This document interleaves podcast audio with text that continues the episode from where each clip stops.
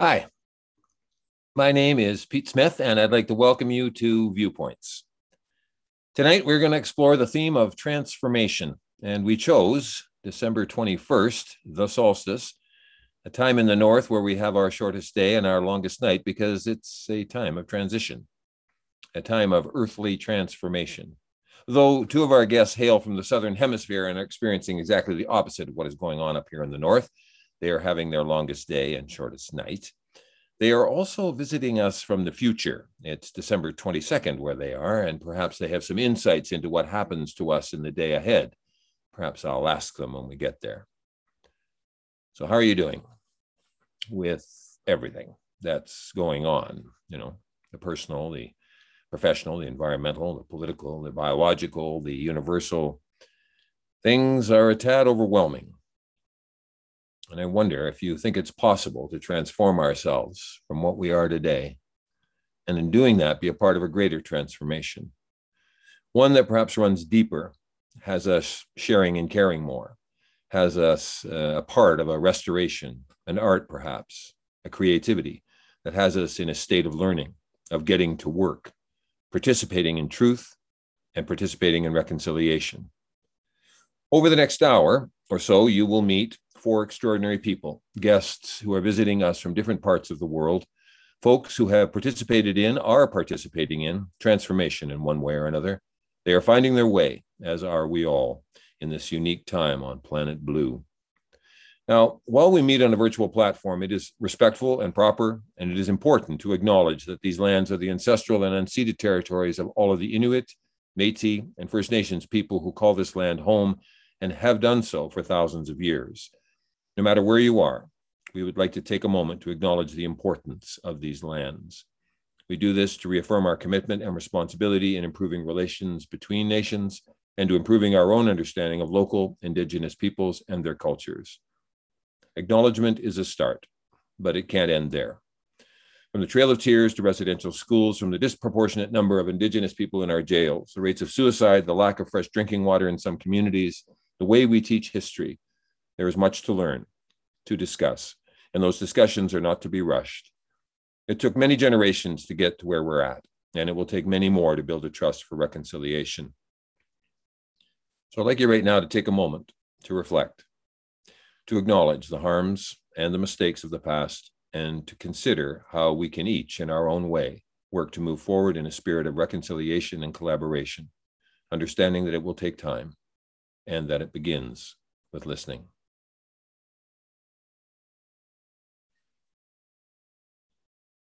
I'm going to open the broadcast with a song, and you're going to hear a few different versions of this particular song over the course of the night. It's called Try a Little Tenderness, something that we could do with in hefty measure right around now, I think. Now, the song was written in 1922, and it's a Tin Pan Alley song. I discovered that Tin Pan Alley is a name given to a collection of New York City uh, publishers and songwriters who dominated and created a standard of popular music in the US in the late 19th and early 20th century. The song started as one thing, and over the course of its history, from singers like Bing Crosby and Frank Sinatra, it started to transform when Sam Cooke and Aretha Franklin got a hold of it. And for me, completed its transformation with Otis Redding and his recording in the 1960s. It changed, and it changed a lot, as you will hear, from something light and breezy and became something vital, necessary, urgent. Is it a musical suggestion of the transformation that we are going through right now? I don't know. Perhaps. I'll let you be the judge of that. This version you're about to hear in a moment is sung by the Queen of Soul, Aretha Franklin. So lend an ear, and I'll be right back. Jordan McDonald from Prince Edward Island, a CCRC board member, among many other things, is helping us out by producing tonight's episode. I'd like to thank him as I ask him to please hit play. Enjoy.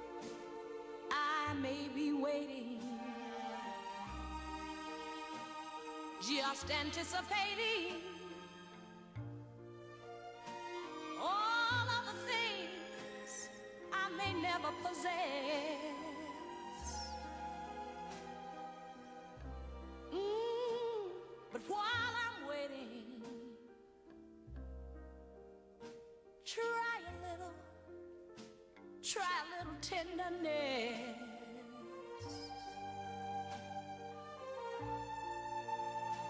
I may be, I may be sentimental,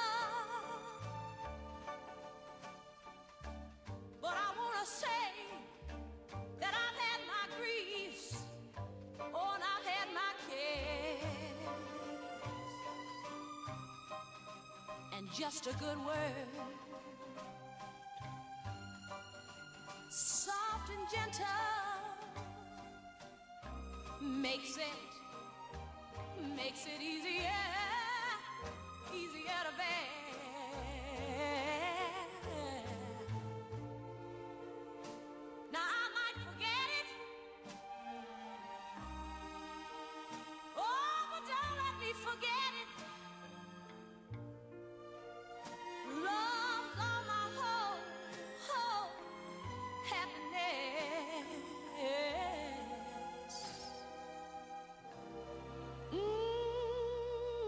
It's so, so easy. Try a little, oh, try a little tenderness tender, tender, tenderness.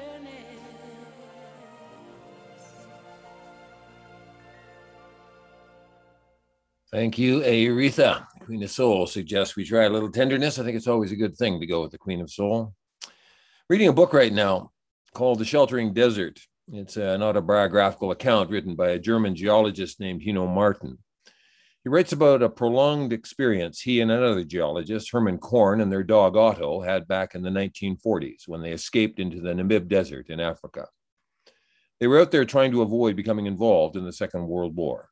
And like right now, the world back then was going through a phenomenal transformation, a time when it felt like everything hung in the balance. And for some, it certainly did. What happened to the two scientists out there in the wilds of the Namib Desert as they figured out how to survive in a challenging environment was incre- incredibly transformative. Transformative in a way that had them ascend into a much deeper understanding of being and of place and of their relationship with the other beings that live there the zebra, the rat, the jackal and the hyena, the leopard, the ants. Their relationship and appreciation for water is explored, something that was and is so precious and so scarce on planet Earth, never to be taken for granted. And the bushes and trees that gave them fuel for the fire and the air that blew in from the sea and from every part of the continent became a part of their understanding of place. The Namib Desert is one of the oldest deserts in the world, 55 million years by some calculations, and the sands of the Namib arrive from all over the continent. The two scientists began to transform, became like Bushmen as they described themselves. The ingredients that got them there included awe and humility and appreciation and desperation and a growing and abiding respect for the environment they'd escaped into. It had become their home, something to be cherished, something to be heeded, something to be protected, a partner in and for life. There is a passage in the book that I'm going to share with you now that speaks to their transformation. There was a gray bank of mist over the desert to the west as we set off, and traveling light, we made rapid progress, reaching the foot of the mountain shortly before sunrise. An hour later, we were on the summit. Our first glance was to the south, for that was unknown territory. Wild, precipitous walls of red granite disappeared into broken depths. And on the far side, the rear summit rose steeply. Emerging from the deep shadow of the mountain, a small bird rose singing into the light, let itself fall back into the shade, and then rose into the light again, singing in full throated joy. With rising spirits, I watched that tiny symbol of joyous life as it wheeled towards the blue sky. Then we looked eastwards into the glaring sun which burnt over the wide sweep of the African uplands. The first morning after the creation of the world, said Herman quietly. And I too experienced an indescribably reassuring feeling of belonging to the wild, beautiful, and cruel life of this vast country. It was as though the fresh wind from the south were dissipating all doubts and uncertainties, and a feeling of peace and security came over me. I'd like to now introduce you to our first two guests. They are from Thailand. Uh, Piaporn Thachin, or Pia, earned her PhD in rural studies from the University of Guelph in 2004 and currently works as a lecturer at Chandrakasem Rajabhat University in Bangkok since 2012. She teaches classes on community based development. Her research interests include sustainable community tourism, farmers' debt, and elderly livelihood. She will be joined by Tawan Giorno, who earned her Bachelor in Science degree in Ecology, Evolution, and Behavioral Biology from Beloit College in the US in 2017, and has been working as the Environmental Program Assistant for Raks Thai Foundation, a nonprofit based in Thailand since 2018. The projects she has been involved in focus on natural resource management, climate change adaptation, and community based development. Welcome, Pia and Tawan. How are you doing? Good evening, everybody. Good evening, Peter. Yeah, good evening. Hello to everyone. It's nice to be here it's great to have you here and it's 7 a.m where you are so i probably maybe i don't know if you have any information you can pass along to what our day is going to be like but i'll, I'll hold that for now mm-hmm. um, there's many things i'd like to talk to you about and um, but before we get into agroforestry and and the work that you're doing uh, tawan um, i'm curious as to your thoughts on transformation um, on on where you think we're at with regards to changing the way that we live um, so just in response to some of the things that uh, I've offered so far, but also just where you're at in Thailand and what you see when you look out, uh, how important transformation is to you. Uh, Pia, do you want to start? Oh yeah, thank you. Uh, if you ask me what does it mean, uh, transformation, I would say it does, uh, it hurt and it fighting and painful process but at the end of the process is happiness. I will get i will get on other people who transform themselves can get from the uh, transformation. That's mm. all i think about it. Oh yes. No the the pain and the hurt. Yes i understand. What, what about you tawan what what what do you think about transformation? What do you think? Mm-hmm. For me, I feel like transformation is like the next level up from change. Like I feel like change is like at this level, and then transformation is like it leads to a whole different experience. And it's something that is gradual. I think it's something that takes time. And um, as my aunt mentioned, that like it can be painful and it can hurt, but I think the final outcome of it is just really beautiful and it takes you on like a different path. And, and do you think do you think now in, in our in our world that that that people are becoming hip to this this need to transform to go through that pain or do you think people are reluctant to change i think uh, both some mm. people might get know themselves very well but in terms of if they still in the same process uh, they cannot be survivor mm. then they can change themselves or they uh, transform themselves quickly in order to get uh, mm. painful, less painful, let's say something like that. But some people they don't uh, they don't realize that they are get in trouble or something like that. They may take uh, take time a lot in order to realize that they need to transform themselves. That's mm. all I think. Yeah, mm. it depends on on the people what they know about themselves. Too. How right. about you?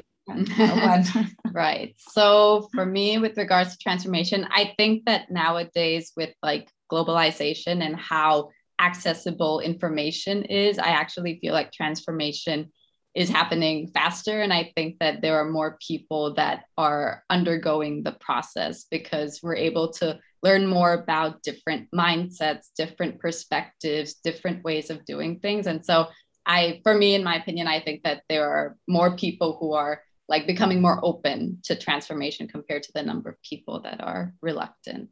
Hmm, thanks. That's great. Um, I became aware of of you, Pia, uh, first, and then I met Tawan, and uh, we'll get into that maybe in a, in a minute, and and your name, Tawan, as well, and how you got that name, which is a beautiful story. I was introduced to Pia uh, through a research paper, and I'm very glad that that happened. And the paper was given to me by a friend and a colleague and a CCRC board member, Dr. Al Lauzon, and I believe he's with us here tonight. In fact, he co-wrote the paper with Pia, and it explores something that happened in Thailand in the late 90s and early 2000s. It takes place primarily in a place called Ban Nao Sarn, and it speaks to how one man's learning and his dedication not only changed his path, but in doing so changed the course of a village's history and impacted on an entire region. Pia, I, I wonder if you could just talk a little bit about Headman Winboon and what agroforestry is, and we get into a, a conversation about that. Yeah, uh, this is it's a long story. It's a good one. oh yeah, but somehow I'm gonna get in a short uh, time. Uh, actually, this uh, Headman Winboon is a let's say uh, the leader uh, of uh, transformation, uh, transformation or transformer them, uh, himself to be another thing because of uh, at the first uh, time he grow the catch crop and then they uh, cannot uh, make money of doing that so he get to he get into debt mm-hmm. and then he try to get away out of this life is because it's a painful life for them, for him. Uh, then he uh, get stuck in themselves. So maybe that's the time that he realized that he cannot go the same path anymore. Uh, he cannot. He can. He did. He cannot uh, grow the catch crop anymore. Uh, so they he he changed the way of thinking. He changed the way of uh, seeing the world. He changed uh, uh, the way of living, the way of believing, or change everything. Uh, and then he uh, uh, tried to think of what is the best way for him and his family to to be happy. Then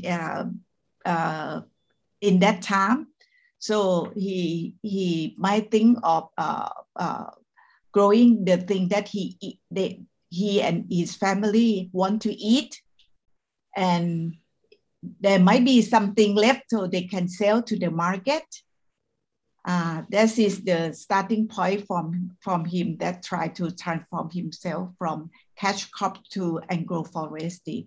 And the one thing is that the agroforestry it is good for environment as well because it's, uh, uh, it's make uh, his farm more diversity in terms of uh, he can get food, he can get uh, uh, uh herb to uh, kill uh, himself or their family when they need when we when when they get sick or something mm-hmm. like that. Uh, it, it, it useful way to to doing this in I think he think that is the way why he have to change from growing catch crop either rice or potato or uh, corn or sugar cane or whatever that he did in the past. And this is the way he, he, he changed uh, and get into uh, transformation process. Mm-hmm. I in, in, yes, and thank you for that. And I I remember and I've read the paper a, a, few times. And I first of all I just love his name, Headman Winboon. I, I just think it's a beautiful name. But and I know Headman is like a like a, a leader within the community uh, that he's given that title. But and there's another person that we'll talk a little bit about, Liam. Um, but also Headman it, it where they went, they were in different parts of the country, and they were in debt, and the, the drinking, and there was poverty, and they were trying to get out of debt, and they were they just kept getting more and more into debt, and they were having so many social issues, um, and they all kind of ended up congregating in a national forest uh, illegally. Like the, this was a forest that was um, owned by the government. Um, what was that like when they first landed there? Like, how, and how many people landed? So that people came from all across the country and they ended up in this forest. What was it like when they first got there, Pia? Uh, it's very tough life though because of uh, it just a forest, natural forest, mm. and they have uh, they have to chop chop down a lot of tree as well in order to get the uh, plantation for uh, growing rice. Uh, normally, it's growing rice and sugar cane, uh, and it illegally, illegally, uh, illegally too. And they try to uh, when the police come to the forest to catch them they have to escape, like uh, ran away or either uh, climb up the tree to hang themselves on the tree or something like that. It's very uh, tough life for them. Mm-hmm. But uh, in order to survive, they they they cannot uh, uh, escape from this life anymore. You know what I mean? Like uh, you have to fight in order to be survived mm-hmm. because you have no land to go uh, to uh, go back home. You don't have anything at uh, at your uh, your your hometown. So this is the uh, the way to to get survive for yourself. Yeah. That's this. The survival should be the the the keyword for them. Whatever yeah. they have to do to survive, to uh, their family to survive, they have to do it. Either uh, it's not the right way to do but it's good way for them to make uh, their family survive. That's is their thing of it. And and they discovered the agroforestry, which is growing crops around bushes and trees that they're not clear cutting and they're not growing food for somebody else. They're growing food for themselves and they're feeding themselves. And that's the beginning of the health um, of, of making your body healthy. And I know yeah. both uh, with Liam and with Headman Winboon, they both stopped drinking, they stopped gambling. And um, they started to do this agroforestry, but not everybody accepted it. And then the police were coming. And so the, the pain that you talked about, the transformation that you talked about that is painful, I'm sure there were days when they thought, what are we doing? Like, I mean, we're on the run from the law, um, trying to grow food so I can eat and survive. I don't know where to go. This is my last chance. And in some yeah. ways, they they they turned all of that um, I don't all of those challenges, and there were plenty, like it's in the paper as well, into this philosophy. And the philosophy was about taking care of yourself and taking care of where you live. And that was a big transformative moment. Um, I wonder if, um, just talking a little bit about Liam, uh, Liam came 20 years later and he came with much the same baggage. He came, uh, he was on the run, I get from his debt and the drinking and the, like he was running in, in the same dangerous cycle and he ended up and he went on something that you've talked about in the paper pia called a learning tour. Could you just take me through that and his relationship with headman and how that all went? Yeah uh, i can say that uh, liam is the student of headman Wiboon because he learned many things from uh, from headman Wiboon the way that i describe the learning tour is that like uh, they uh, they come to see uh, Headman Wiboon.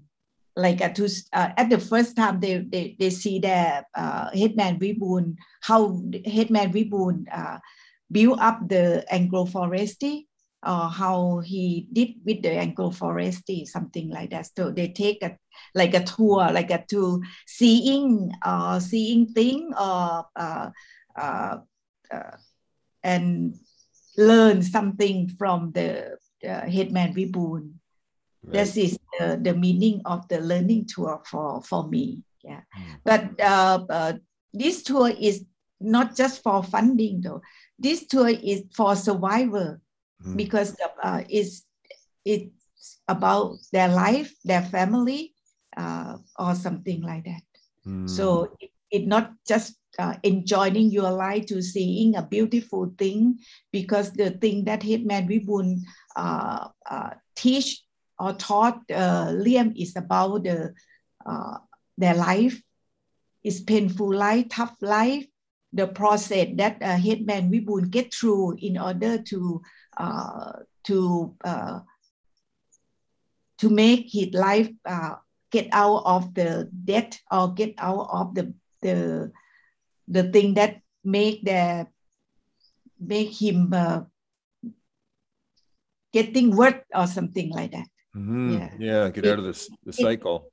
Yeah, right. That that is the. It's not a. Uh, it's not a beautiful story or the story that Headman Wiboon told Liam. It uh, it it is a painful story. I think. Right. It is, but the and it, it it's this isn't Disneyland. I mean, this was hard work, and and the, the queen of of Thailand came in, and and and once she saw what was happening, she took away the illegal part of the village, and she made the village. She incorporated. She had she helped them to incorporate, didn't she? Uh, it, it- it's not the queen but princess. Oh, the princess. Oh, yes. Okay. Right. Yeah. But uh, when she came to nearly nearly village of uh, Liam, it's not the Liam village, no, not ba- Bana Isan. Actually, Ah, okay. close to Isan. Yeah. Okay. Okay. Uh, somehow Liam uh, uh, came to to see her and uh, ask something about uh, he tell her about the story about his village. That's why it like uh, when the powerful person come and ask something, the government will do something to solve the villager problem. Let's say in that way. Let's put in that way. Yes. Yeah. So it, uh, the Liam, yeah, it make Liam or another people in the village uh, get uh, confidence Mhm. and and many things come up in that uh, village too, like uh, the road, the good road, or electrical, or uh, or many things that's come from from uh, this process that uh, the government try to help uh, the Bana Isan getting better in terms of living. Yeah, and it was, but it was the people. It was, it was, it was Headman, and it was Liam, and it was the the community that, after all their struggles, they created their own bank, and they created a rice bank and a fish bank, and they, I like that. What happened there was so transformative and so impressive to me, given the struggles that they were going through, and how you'd want to give up. You just want to. I don't. I don't, want to. Yeah, I can't live like this any longer. This is like, it's killing me. It's killing everybody. I mean, at one point in the paper, you talk about Liam um, when he was trying to talk to others about agroforestry. They called it evil forestry. They didn't, uh, they, or evil, evil agriculture. They didn't even. They thought, thought he was mad that he wasn't he wasn't doing it right. And then fast forward a number of years, and it's been years since they've been doing this. There's been so many transformative experiences and could you just talk a bit about his kids? Because Liam and Headmoon had like grade three education, I think, or grade four education. And they raised their families in the forest. And then as time went along, things were, they were having enough food, they were growing enough food for their community. But their kids grew up and they did have an educational. Could you just opportunity? Could you just talk a bit about that, Pia? Yeah, uh, I, uh, their kid, uh, Liam kids, uh, he have two sons. Uh, the both of them stay with him at the Bana Isan, even though they got the education like a, a bachelor degree. Once they realize that the outside the village it doesn't good as inside village, and then he just came back to to stay at the uh, village to uh, work or uh, doing the same way as his uh, father did. Yeah, but but now I think they are become a, a learning center for agroforestry as well. So many people from uh, another part of uh, Thailand come to learn from from their family and uh, Mm. another people in the village. because It- now we can show the exactly uh, the successful story in terms of uh, growing village uh, compared to the beginning of the uh, he he started because at the beginning the villager uh, uh, say that he uh, uh, become a crazy man because we grow thing that cannot get the catch uh, right away because the villager needs the catch in every day for living right? You have to spend money in order to get food or or many kind of stuff but somehow agroforestry doesn't get at the catch right away. So we have to be patient. We have to take time in order to to get things done right? And then uh, the people uh, at that time people might might think of the capital too much.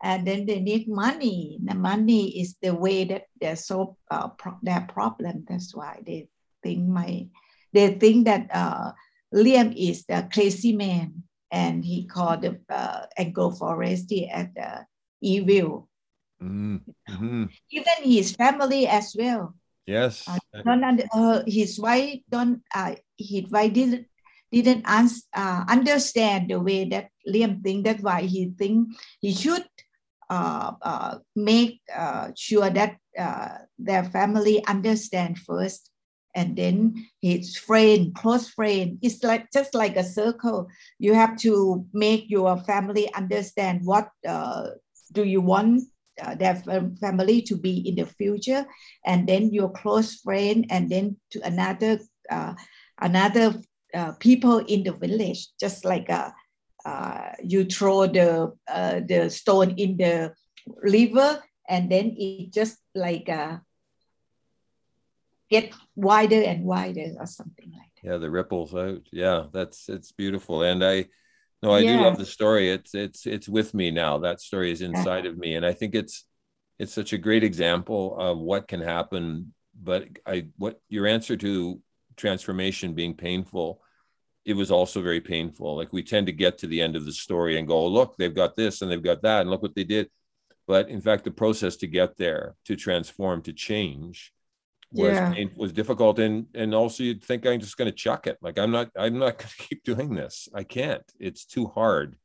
Yeah. but they they stayed with it and i think um, we're going to talk well i know we're going to talk to dawn coming up and while the story is very different there are and when i told her this story um, she said yeah there's certain things that ring or echo for her what she's doing um, on where, what she's doing in um, you know, first nations grower and in restorative justice change is difficult. Change is hard. And transformation as you talked about tawan is step up from change. It's a big deal.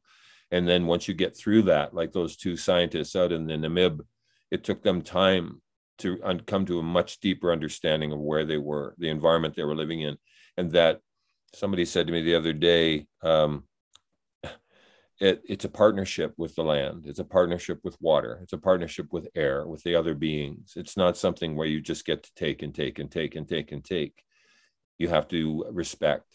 And what headman did and what liam did and, and what you and al were able to achieve in that paper i think is uh, is remarkable and an important story to tell. I really do. I i i i, I, I feel that we if we do not transform we're missing the the opportunity here to transform. And that's why we're doing this uh, yak tonight.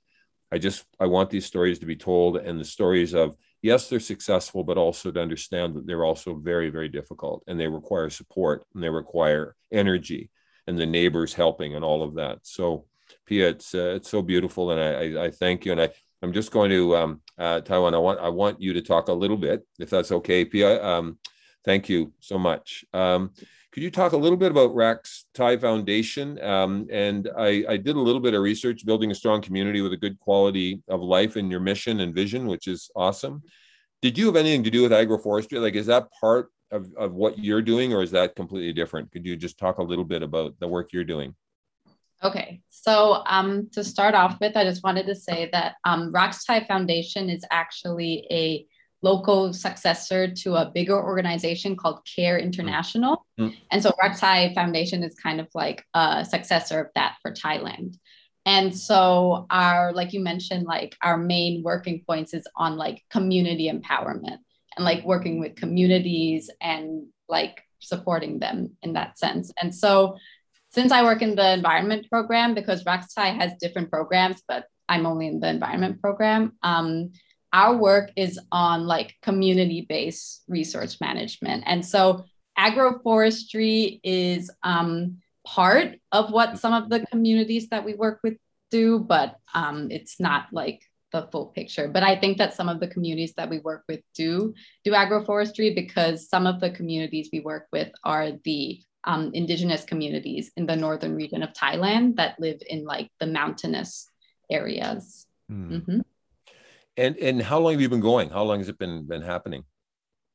Uh, how long has what been? The uh, the Raks, the um, oh Raks Thai. Yeah. So we've been around since 1997. So um, I am very new to Raks Thai. I've only been here for about three years, but the people that I work with in the program, like our field team, they have been around for 20 years. So they are. I learned so much from them. It's it's awesome. And have you witnessed transformations? Have you seen what what happened with um, your aunt's work? Uh, and have you seen that that that slowly coming about? And maybe tell maybe relate a story about that. Mm-hmm. So since I'm in, uh, I'm based in Bangkok. Um, I don't get to go into the communities as often, but when I do, I definitely get the chance to talk with them, and I do like witness them talking about transformation mm-hmm. and how like because the process of us working with the communities, like I said, it takes a lot of time. Like there are some communities that we have been working with them for about like 10 years in order to um, help them with their community planning and everything. And they do mention that um, they have learned so much and they feel that they themselves have also gone through a lot of transformation. And so that's always really great to hear. And it's great to learn from them too, because I think the important thing about our approach and how it's community based is that we see ourselves as facilitators. Because hmm. in terms of natural resource management the indigenous communities they already have a really good grasp of natural resource management. And so we're more here to help like facilitate the process of community planning and how to get those plans integrated at the local government level um, to try and obtain more funding and support uh, from the local government to help them achieve the community plans where they prioritize what they want to do. Mm-hmm. Mm, nice. Um, before I, am I'm going to move on to Bruce soon, um, before I let you go, uh, your name. Could you, could you, could you tell us how, how, how you got what your name means uh, in English and also then how you ended up with that name? Of course, sure. So uh, my name in Thai is pronounced Wan, and it means vines. So the vines that grow on trees. And how I got this name is because the night before my mother gave birth to me, she had a dream that she was in a forest and it was filled with vines and there were vines everywhere and like the vines were like circling around her and so that's how she uh, decided to name me. That's how I got my name. well, it's lovely. Another transformation right there from from the dream into reality, which is uh, kind of what some of these things are. Anyway, um, thank you both so much, and please uh, stick around. And uh, at the end, uh, I'm going to like to bring everybody together. I'm sure Dawn has some questions, and you could talk to her once you hear her story, and Bruce as well. Um, but uh, thank you so much. It's, it means it means great deal to all of us at the CCRC that you came and and told these stories. Thank you very much. Yes, thank you. Thank you. Thanks for having us. Um, uh, our next guest is a wonderful artist um, who has been transforming, well, since uh, he was born. Um, and in as a way of introducing Bruce Horak, the actor, musician, visual artist, and all around fascinating inquirer, I'd like to show you a video that was made about Bruce for a project at the Art Gallery of Ontario called Tangled Art Talks. So, Jordan, if you don't mind, could you uh, bring up uh, Bruce's video?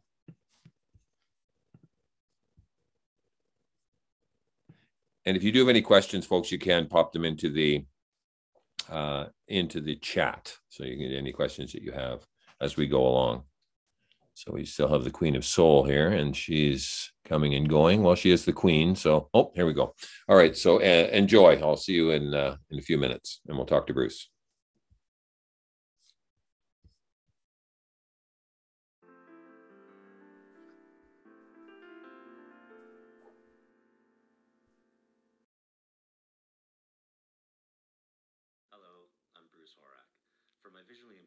Could you turn that up a bit, uh, Jordan, please?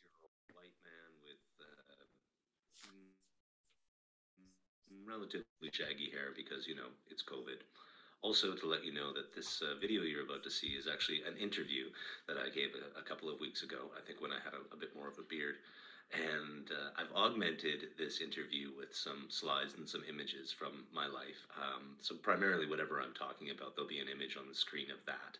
And um, there's also, I think, I, I, threw in one funny picture of me attempting to ski, uh, just because I'm not a very good skier. Um, now, this video is it, it's intended as an introduction to me and my life and my work, and of course, every introduction needs an introduction. And I thought, who better to give an introduction to this introduction than longtime friends and collaborators Rebecca Northam and Carmen Grant. Who is Bruce Horak? Um, Bruce Horak is an incredible Canadian artist. He is uh, a brat. Not only a, a theater artist, like an actor, he's also a writer. He's a musician, he's a composer. I think Bruce really is interested in finding out who he is and who he can be and, and realizing his potential. Oh, and then he's also a visual artist. Um, and he's legally blind, so there's that. When I was just over a year old, I was diagnosed with bilateral retinoblastoma, which is cancer of the eyes. And it was so bad in my right eye that the whole eye had to be removed right away. In my left eye, there were three little tumors that got blasted with radiation, and scar tissue developed over most of the retina. But there's a little window through which I can see. And uh, eventually, a cataract developed, so I had to have cataract surgery when I was about four and a half. So, all told, I suppose I see about 9%. I'm the youngest of four boys, and I grew up in a very artistic house. You know, a career in the arts just almost seemed predetermined.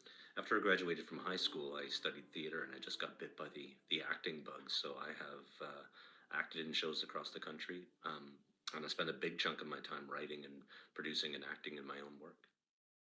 In This Is Cancer, I play the living embodiment of the disease which took my father and took 91% of my eyesight. Cancer is egotistical and arrogant, but he just loves people. He falls in love with humanity, and that's why they get sick. And the intention of it is to have people walk out of the theater and embrace the life that they have, embrace the life that they have left, and to go forth with joy. And if that means you have to have a little bit of gratitude for the thing that brought you down in order to come out the other side, then what a wonderful shifting of perspective. People would ask me how I see, how I'm, how I'm able to do what I do with 9% vision. And so I started painting portraits to try to capture my the way I see the world. That includes auras and halos and, and floaters and a lot of distortions and things. I developed this practice over about a year or so where I painted a portrait a day for a full year and just really enjoyed the connection that would happen between myself and my my subject. And that since evolved into um, larger pieces landscapes and uh, some abstract work as well. My theater practice my performance practice my music practice and my painting practice all influence each other when I'm feeling myself stuck, I will make an offer, just like a slash of a, of a paintbrush, and suddenly within that I see, oh, that's, you know, that's the mountainscape or whatever, and then and more ideas will come through that because I'm improvising on the canvas. The appreciation for um, texture and nuance that painting gives me translates into creating improvisational pieces or music. Um, yeah, they're all really like spokes on the same wheel. I was doing an artist residency on Toronto Island in 2017, and uh, the principles of improvisation came in really handily as I was creating this piece called Through a Tired Eye.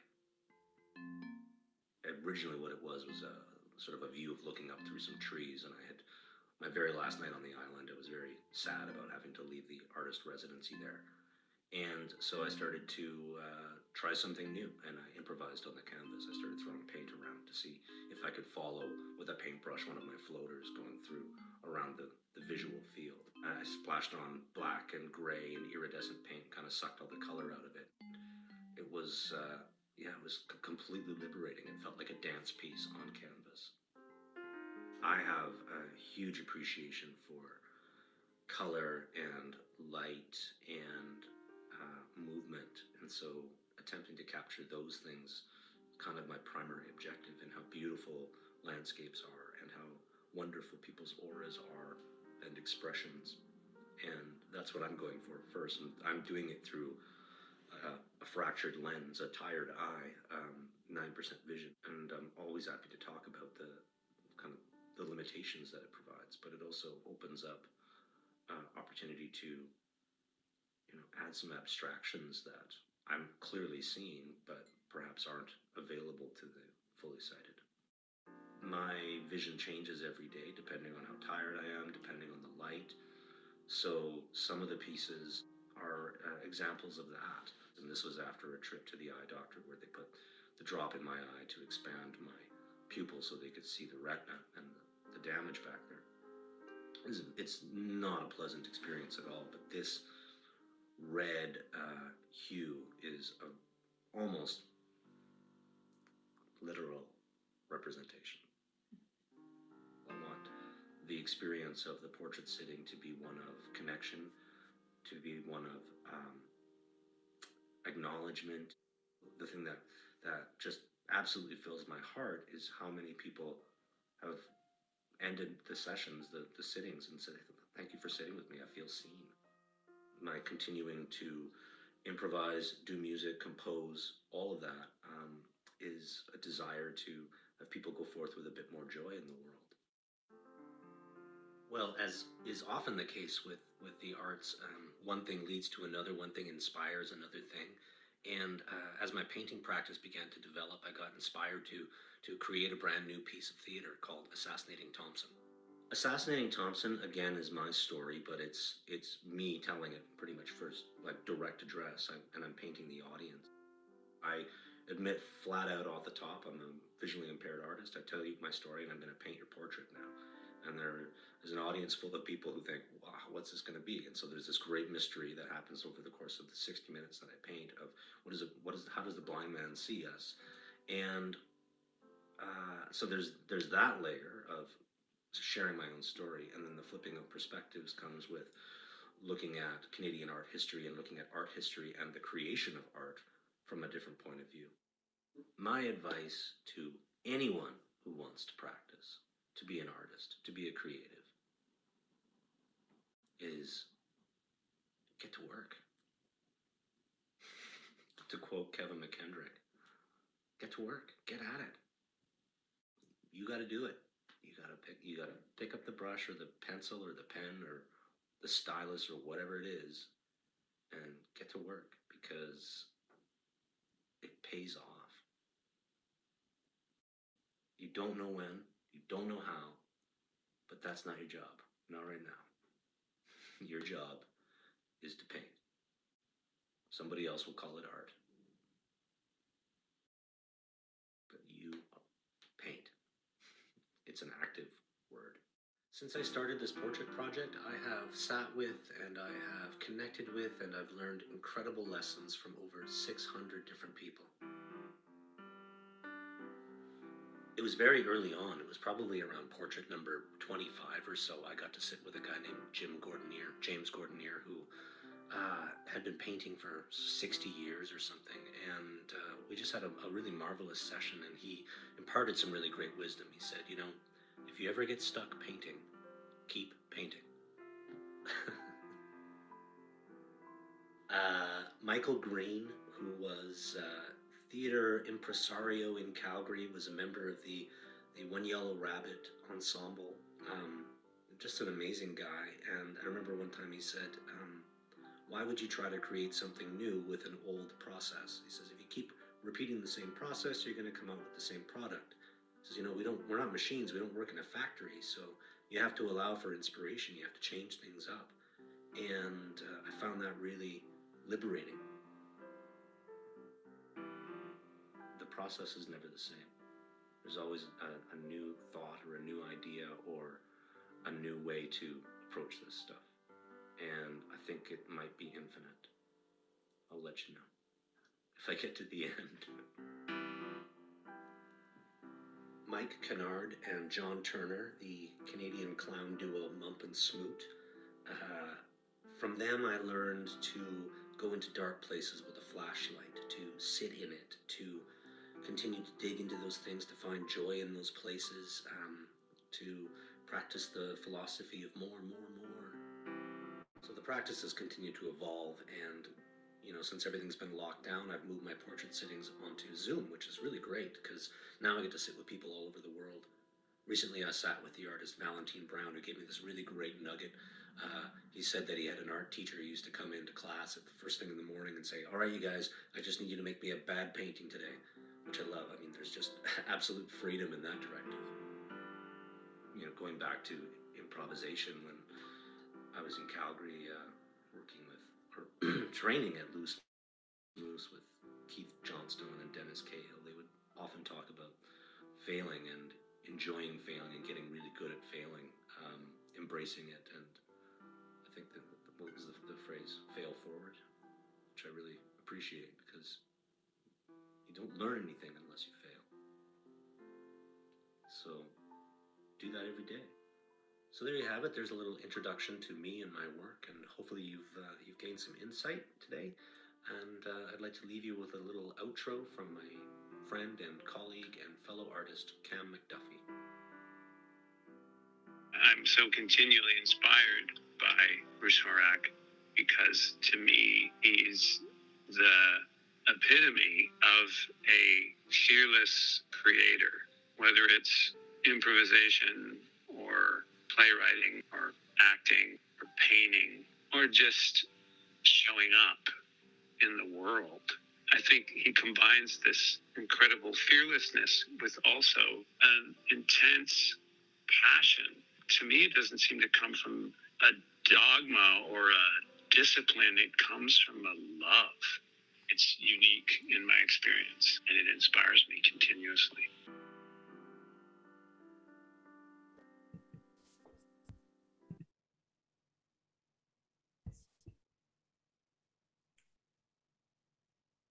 That was fantastic. Thank you so much, Bruce, for, uh, for sharing that uh, with us and uh, learning about some of what you have going and are, are about. Um, so many things jumped out at me through that. I'm sure it did for uh, the folks that are listening into the the word joy um, and the phrase "I feel seen." I think a couple of beautiful thoughts there. McKendrick's "Get to Work." And if you get stuck painting keep painting. I man oh man oh my old man used to say put one foot in front of the other just keep keep going. Yeah. um, and it leads beautifully to uh, you just need to make me a bad painting today. Um, and mump and smoot saying you know going into the dark with a flashlight. Um, and here we are on the our shortest day of the year where there's plenty of dark out there for folks to walk into. Um, but it's uh, it, it, it you're you're an amazing artist and and you also have a, a humility about you um, and the love the word love was mentioned. And I think that if it if the transformation is going to be successful um, I think love is going to be a part of that transformation. Somewhere in there there's going to be a support um, for not only the work that you do but the work that Headman Wiboon did that somewhere in there there was some love through that difficulty and challenging time. Mm-hmm. But I just want to just ask you, as I've asked Pia uh, and uh, and I'm also going to ask Dawn um, in a minute. What are your thoughts on transformation and, and where we're at right now as a as, as a world and and just just any just go go on a on a on a free form if if you don't mind on on what transformation is to you and are are we able to do it as a society? Oh yeah, it's uh, this it's a great it's a great word. It's a great prompt, I think, for uh, a little uh, a little uh, verbal jazz, shall we call it? Um, I'll just jam on it for a while, Pete. Thanks for having me, by the way. This is uh, this is a real honor, and i have been really enjoying uh, listening to the story so far. Um, transformation, yeah, it's it's it's every day, you know. Um, I remember uh, uh, I had a, a clown teacher who said, uh, you know, it's just another life changing experience. They happen every day. and uh, they really do. And, and, and I've certainly, uh, in my life, I've been, I've been experiencing just every day the opportunity. I think transformation, there's, there's these opportunities to transform. And whether or not we decide to accept those calls, um, is it's really up to us, and it's it's a great. I mean, it's it's part of our power. I think as as human beings is that we can choose whether we're going to take an experience and allow it to transform us, or is it going to just uh, invigorate or reinstall our old patterns and our old habits. Um, eventually, you know, things may get so extreme that we'll have no choice but to transform, whether that's a, a completely life altering or life ending experience. But that, that in itself is another transformation. Uh, our willingness to transform, I think, marks us. Mm. And um,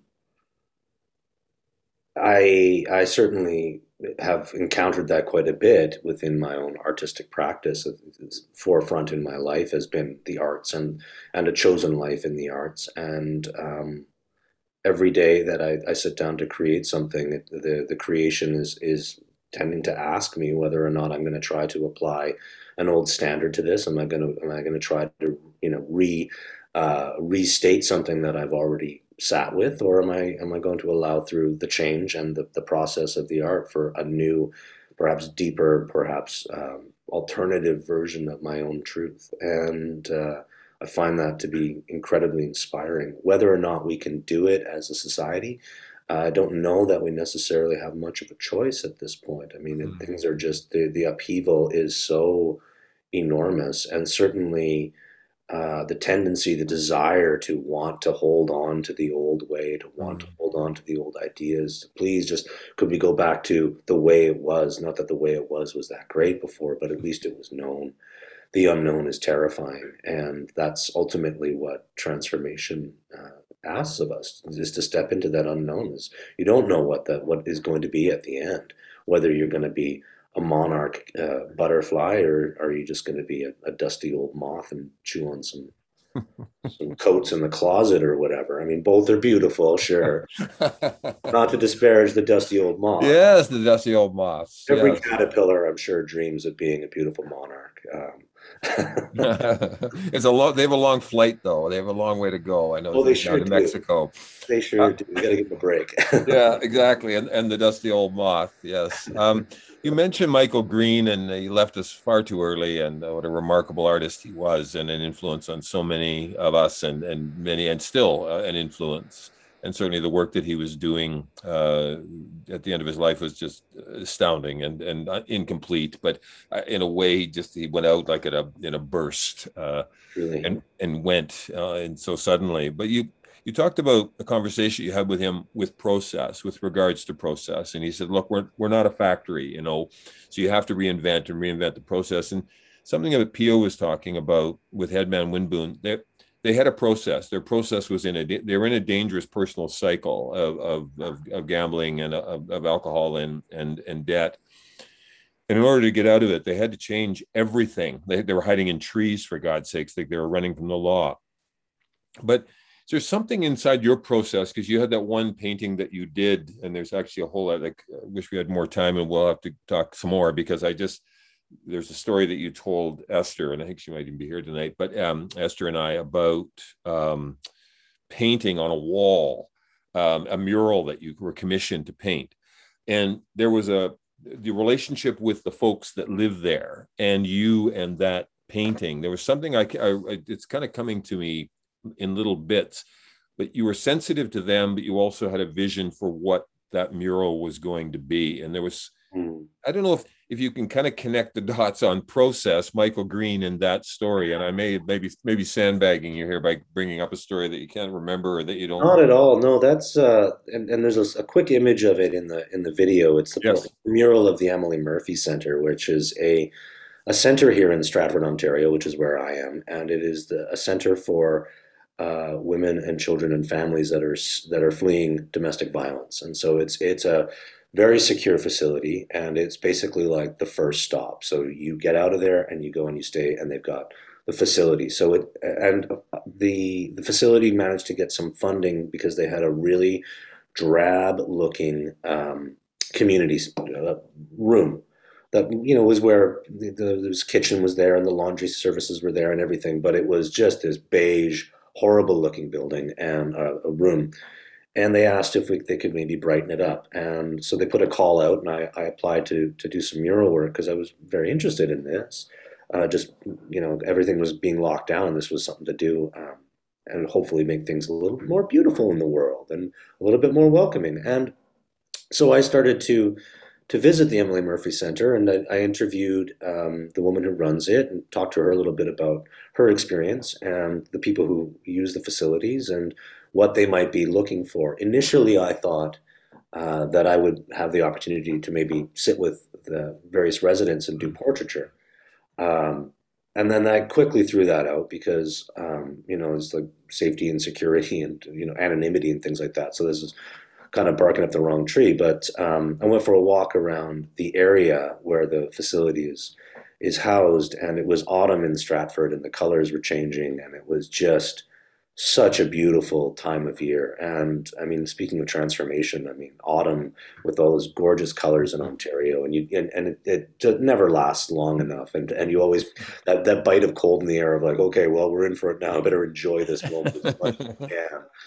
Uh, and so I started to kind of sketch out and just allow it to develop over the time. And I would get up in the morning and I would often just walk from my apartment down through the, the, the park area, through the trees, and get inspired by the colors. And, and then I would get there and just throw a few more layers of that beautiful color on. And it was interesting as the as I started it, you know, people were, were coming through to use the laundry, you know, and everyone was masked and all this, and and there would be very very quick kind of like, hello, hi, how are you? Kind of very very uh, static uh, interactions. And by the time that I'd left there, there was much more kind of openness and connection, and people would stop and look at it and appreciate it and, and say, "Oh, you know, you, know, you missed a spot" or whatever, Gator joke. Uh, but it was it was just uh, a completely um, moving experience, and then to realize that you know, I had been I'd been going there thinking that uh, you know I was going to brighten up the place and I was going to you know coming with my, my, magic paint kit and it was going to be you know I, I, would just add this really beautiful thing and, and kind of walk away and you know wipe my hands of it. But it has stuck with me to this very day. Um, just the the process of uh, you know, allowing the day to seep in, allowing the environment, allowing where I mm. was walking and what was surrounding there, and the people who are going to be the audience for this portrait of uh, mural, all of that to influence the painting, and not going in with preconceived notion of okay, it's going to be like this. It's like no, just let it let it emerge from the from the space that was that there where it was invited to to be. Mm.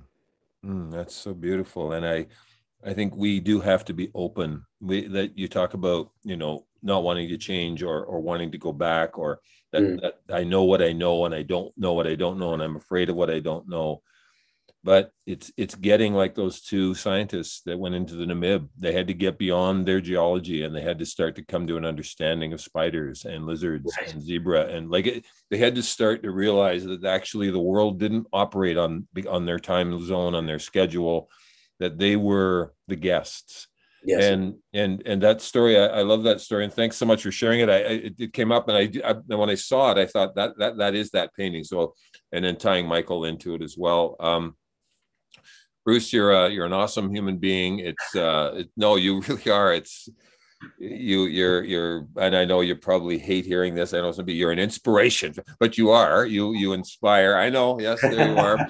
Um but no the work you do is just just absolutely stunning so um you you've lit you've lit a bunch of uh well you've you've taken the flashlight into the dark uh, i think certainly for me and i hope for some of the folks that are listening in and if you're able to stick around uh please do um uh but if you have to go i, I completely understand so um, I'm just going to move on to to Dawn now, but uh, merci beaucoup and uh, just just awesome. So uh, we will we will connect. Sounds good. Thank you, sir. Thank you. Um, so before I introduce Dawn to you, and Dawn has an equally great and fine story and so many things that she's doing. I received a letter uh, yesterday, and I'm just going to read it out. It's not a long one. Uh, Dear Pete, sometimes we just need to stop, feel, and let it all unravel. Just like nature does at this time of the year. When the land becomes dormant, the trees naked, the birds silent, deep underneath the soil decays, matures, and gets ready for the inevitable new growth. With the winter solstice, meaning stillness of the sun, the Earth's northern hemisphere reminds us of intimacy and darkness, silence and stillness in times when we don't know the way forward. Darkness is the landscape of the deeper senses that do not find expression in struggle and achievement, in small talk or social media posts, but in inner maturation and fruition. As spiritual seekers, we can get seduced by light, illumination, expansion, and perhaps miss on letting life shake up, undo, decompose our linear thinking and accumulated knowledge, force us to be still and to listen. Healing trauma means becoming familiar with the darker side of our experience, learning to notice and allow the discomfort of anger, sadness, confusion, Yes, these two are messengers from the depth of our heart. Before we celebrate the return of longer daylight, let's also remember to honor the darkness for the stillness, maturation, and inner strength it brings to our lives. Warm holiday wishes to everyone. May we all walk in kindness and gentleness with ourselves and one another. Be well, be still, and bask in the mystery of life with love. Now, if you're in the Southern Hemisphere, the letter goes on, we hope you bask in the celebration of the sun. Louis Riel said this My people will sleep for 100 years, but when they awake, it will be the artists who give them their spirit back. And that is a little over 100 years ago now. I am really pleased to introduce you to First Nation Growers founder and chief executive officer, Dawn uh, Tababandang. Sorry, Dawn. Dawn comes from uh, exceptional Anishinaabeg bloodlines with very strong and dedicated Indigenous lineage. She is a successful and battle tested First Nation community member who has always taken pride in assisting her fellow band members and the Anishinaabeg people. Her family members have always had a strong calling to help others.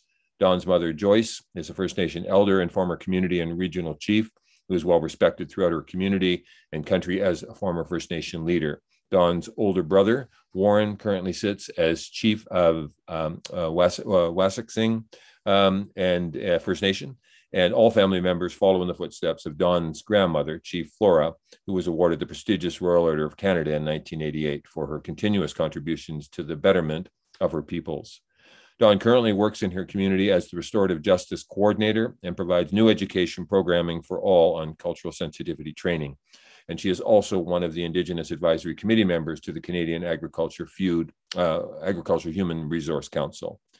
She brings an innovation uh, a vision to her work with First Nations growers.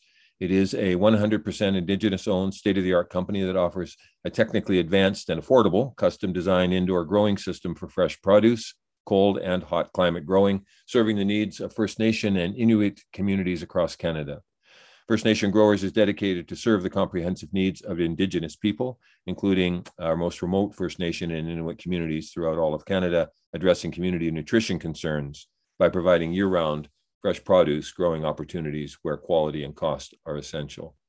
Dawn, welcome. It's uh, it's great to have you here, uh, and thanks for being a part of this. Uh, I look forward to talking to you a little bit about First Nation growers and what you're doing there, and your certainly your work in restorative justice. But as I've asked everyone their thoughts on transformation, I'm going to ask you.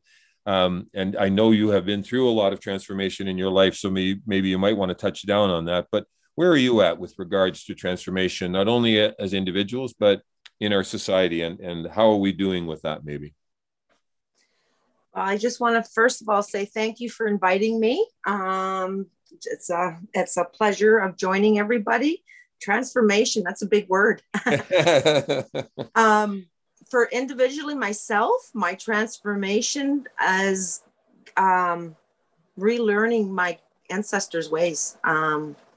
I was raised not knowing them, not taught them. So my own personal growth and transformation is um, seeking that knowledge that's out there and um, and applying it and sharing it. Um, as for globally, Mother Earth is transformation right now with being angry um, for what we've done to her for many many years. Um, and we really got to look at that um, for all for all of us on this on this earth. Hmm. Um, so transformation for Mother Earth is a serious, serious thing. I think that we all have to look at, um, because we if we don't, one of our prophecies is going to come true for us. Yes. Um, where I think we're there. Um, when you look at that seventh fire prophecy and lighting of the eighth fire. Um, so, and it's funny listening to the other speakers, just it brought me back to those seven teachings of ours and um, our own creation story and what we're, when we sit with Creator and what we're born with as our own free will, which is we have a choice. Um, there's just so, and then understanding us, and we're all born here with gifts. Um, and once we realize what those gifts are, is doing it in those seven teachings of kindness and love and um, gee, I'm going blank on seven of them, but um, but for transformation, that's where I am at right now. Yeah. Good. Actually, I, I, it's a question I have, and and and, and I, I, did do a little bit of reading on it. But you mentioned the prophecies, and and you want? Can you just take us through what the seventh? And then we're at we're at the crossroads, and there's. Can you tell us about the eighth prophecy and what what that actually? Because that's incredibly transformative. That whole story is. Mm-hmm. Um, well, like I believe we're at that crossroad, um, and uh, and what I've read and I've heard, and again, I'm just again learning this myself now too, is um, lighting of that eight fire, all of us coming together um, with regards to, I think, with Mother Earth and what we have to do in our ways. It's in, in that pop, it's learning our ways. Um, and one of the biggest thing is Mother Earth. That's our mother. Hmm. Um, all of our mothers. Um, and looking after and re- going back to respecting her and acknowledging her. Um, one of the biggest thing is our policies. No matter what policy is out there, number one should be Mother Earth. What are we going to do to protect Mother Earth um, as an individual, as a government, as a corporation? Um, how are we going to protect her? Because if we don't start looking in that way, um, as you say, Star Trek, we're going to be living up there. they don't know. Star, okay, just so everybody knows, the Star Trek illusion uh, Dawn is a big Trekkie, just so you know. So um, that's that's where that came from. Um, yes, the, the, the mothership, it, it's coming to take us all away. Um, that kind of segues into First Nation growers, and and I, I think it's an important story because you actually are doing you're you're doing as Bruce said as uh, do the work like you're doing the work of it now, and more people need to do the work. Can you talk a little bit about First Nations growers, how it came into being, and what it is? And then and then i think sweep that into restorative justice because i think they're completely connected. One is a nourishing of the of the body and the other is a nourishing of the soul. So maybe i'll just let you go on a on a jag on that. All right. Um, first nation growers was um, just um, sitting down at our kitchen table with my mom and she was sharing her stories of her travels of um, flying communities um, living in one um, Cat Lake First Nation, and then traveling to Attawapiskat lots of times for work as an elder. And, and this was, um, and Cat Lake was going 20, 30 years ago when she was there. And she talked about how things were so expensive. Um, the community, they had no hydro, they had one phone. Um, so, and it was just how, how hard it was for the, our brothers and sisters to just eat healthy like mm-hmm. we have like for us down here, it's it's so easy to eat healthy, um, but those communities up north, um, it's it's a challenge for them, and at a cost that they can afford is right. the biggest challenge. Is why they can't eat healthy or have those healthy foods. Um, so those stories just led to talking about, you know, what can we do? And, you know, again, as you mentioned, my grandmother, big yes. boots to fill. So that was always like, what can I do? As always in the back of my head. Um, but we went, started just looking at ideas of growing vegetables indoor and been, because i'm a Trekkie fan um, it's just we're poisoning mother earth you know we haven't stopped and everything's getting sick and you know are, we're not even if we say we're eating healthy are we truly eating healthy? Um, so it just it went to trying to provide fresh vegetables and fruit to a for a cost that um, all people can afford And so we start just looking at different um, technology with indoor growing. Um, and again, with regards to my always focus Mother Earth, what can we do to protect her? Um, trying to stay off the grid um, and implementing all those things into a building um, with regards to being able to build anywhere and Yeah. different types of energy in those remote communities. Um, so it was just lots of talk, and then we talked about it. We put a business plan together that sat on the shelf for a while. Um, and then when COVID came, of Yeah. course, we took the dust off of that business plan because for my own community, we're on an island. Mm. And then I, and I just wish, you know, if we would have continued working that plan, maybe that facility would have been built and it would have eliminated us less going to town and bringing back that um, sickness into our community. Mm. Um, so we just, again, we just kind of refreshed that business plan and started, I just started looking and uh, engaging with funders. We're at that point right now and just Right. waiting to hear. Um, so it's a long, long, long vision.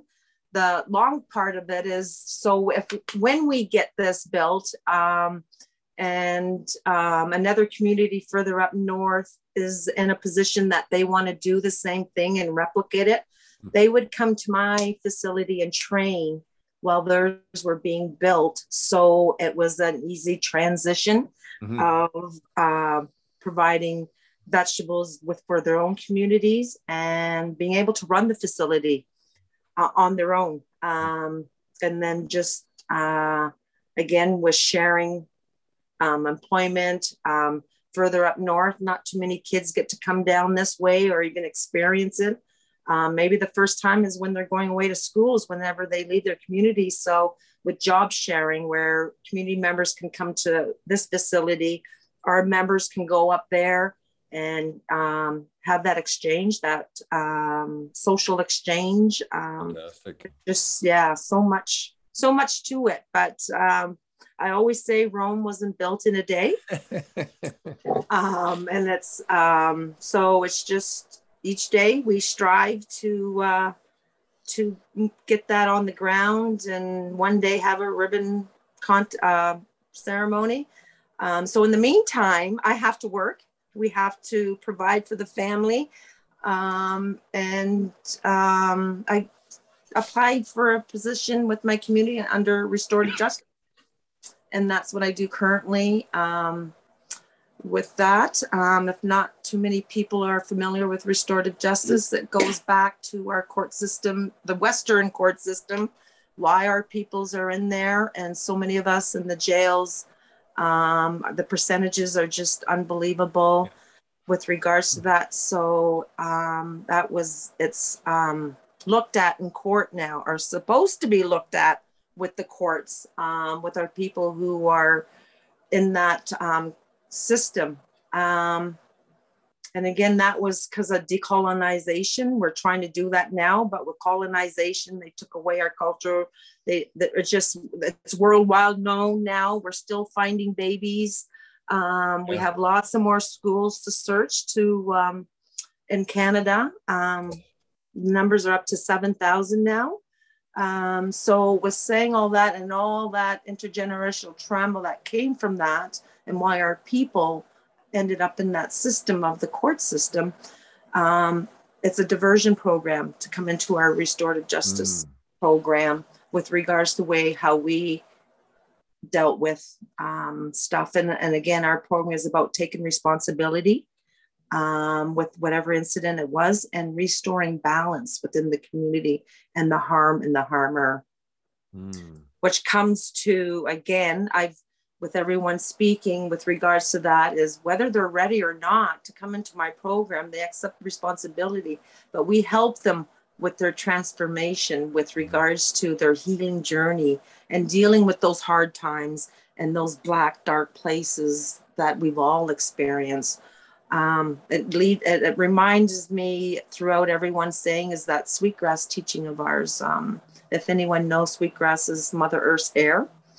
Um, it has a beautiful scent. It's a men's medicine. Um, and it has two sides to it. There's a shiny side and a dull side to that sweetgrass. And it's about acknowledging that dark side. We all have dark sides. It's acknowledging it. And um, what are we going to do to transform our sides to walk that shiny side, the mods win that good life? Um, all for the betterment of all of us and Mother Earth. Hmm.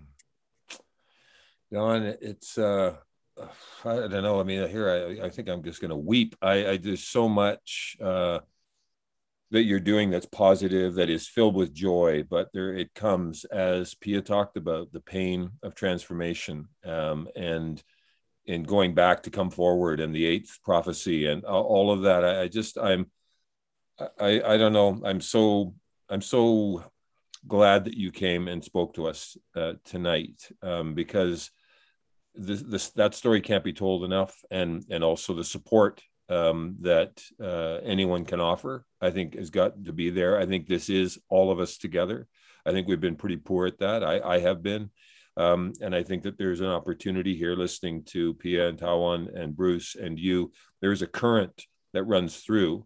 And I would say love is really a large part of it. Balance, you talked about about being open, about going into the darkness, about the difficulty of transformation, all of those things that you've all talked about tonight, I really landed for me. And I, I think at this time of year when, you know, when well, we COVID, we haven't mentioned that, but um, this is a time when families come together often and and share and gifts and things. But it's also painful. It's a very sad time of the year, and it's a sad time in the history of the world, as you said. Mother Nature is in um, well she's in well we're in shock for her and she's sick and we and there's so much to be done. But what you're doing and what many are doing uh, like bruce and like pia like tawan um, is it, it is inspiring and it's important that we share these stories as well. Um, so i just i want to thank you. It, what a pleasure through my cousin tommy. There's there's all sorts of relations here.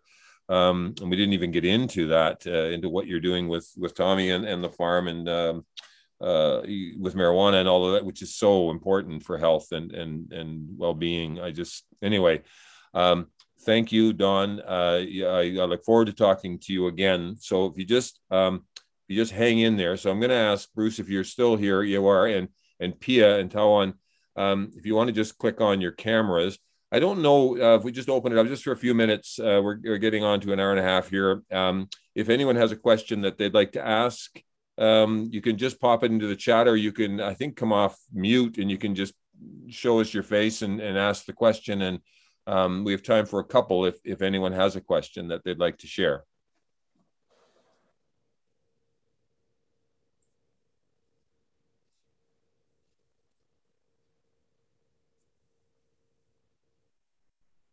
The silence of december 21st Yes. All right. Well, it's no problem if if if you don't. Uh, that's no that's no worries. Um, uh, I would like to at this point then uh, thank uh, this uh, wonderful uh, diverse group of wonderful thinkers, doers, and and and people. I just I can't thank you enough. Honestly, I, I'll be thinking about the things that were said here tonight for a long time to go. For sure, I will. I also want to thank uh, Jordan uh, McDonald, um, who uh, helped us out with producing. Great job uh, tonight. Uh, Jordan, I also want to thank Bill Dow and Al Lauzon, who uh, actually helped put this thing together through their thought and their conversation and their sharing and caring, which is something I forgot to bring up, which applies to you, Dawn, applies to you, Bruce, and Pia. At its heart, agroforestry is sharing and caring. That's what that's a phrase they use, and it's in that paper. And I I bring it up at the very end um, in the new year, there'll be more viewpoints. There'll be radical broadcasts. I see Cassandra's on here. They're excellent. Um, our Rural Creative Launchpad, a collaboration with Artscape and the CCRC Social Innovation Hub, commences January 17th. It involves people from across Canada. That's happening. We also have a book club that's coming up, uh, a really important book by George Manuel and Michael Posluns called The Fourth World and Indian Reality, and it'll be led by a First Nations man Byron Flecky, who helped us out with uh, the podcast on Indigenous points of view on climate. Um, so you can sign up for that. All the podcasts are, are available for re listens. Just have to go to our website, ruralcreativity.org. Uh, we will also be holding our biannual Rural Talks to Rural conference um, in November of next year, and it'd be great to get um, folks down for that. Um, as promised, there is a, final version of "Try a Little Tenderness," and I, I skipped over the Bing Crosby just because of for time, but I don't mind because uh, it sounds like a Christmas tune, and it just isn't. So we're going to end uh, this particular um, episode of Viewpoints listening to Otis Redding. Uh, oh, hold on. There's, there's something happening in chat here. What do we got here? All four stories are incredibly beautiful. So beautiful to hear on winter solstice. Thank you, Tawan, Pia, Dawn, and Bruce. That's from Cassandra. This is from Sandy. I want to express my deep appreciation for anyone's everyone's contribution to the world and for our enhanced understanding tonight. Much to reflect upon. Bless you and stay well. Hope to enjoy future conversations with you all. With love, Sandy. And from Esther, thanks for this. And thanks to Tao and Pia, Bruce and Dawn for your thoughts. And always thanks, Pete. Well, thank you and for coming. So um, I'm going to suggest you listen to the six minutes of, of Otis only because it's Otis, but also uh, he left us too young. And I think this song builds and builds and then finally just blows up. And this thing is a transformation of a tune that was written by some guy who was running the shop in New York City and it landed here with Otis in the 60s. And here we go. So thank you. Happy holidays as best you can in this crazy time. And we will connect again in the future. But over to you, uh, Jordan, to play, play us out with Otis Redding.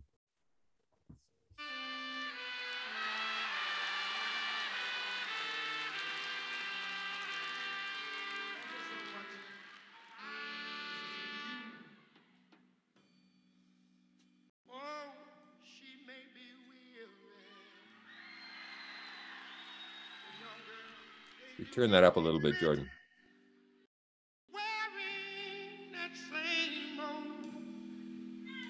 shaggy dress, yeah, yeah, yeah. But when she gets weary, try a little tenderness.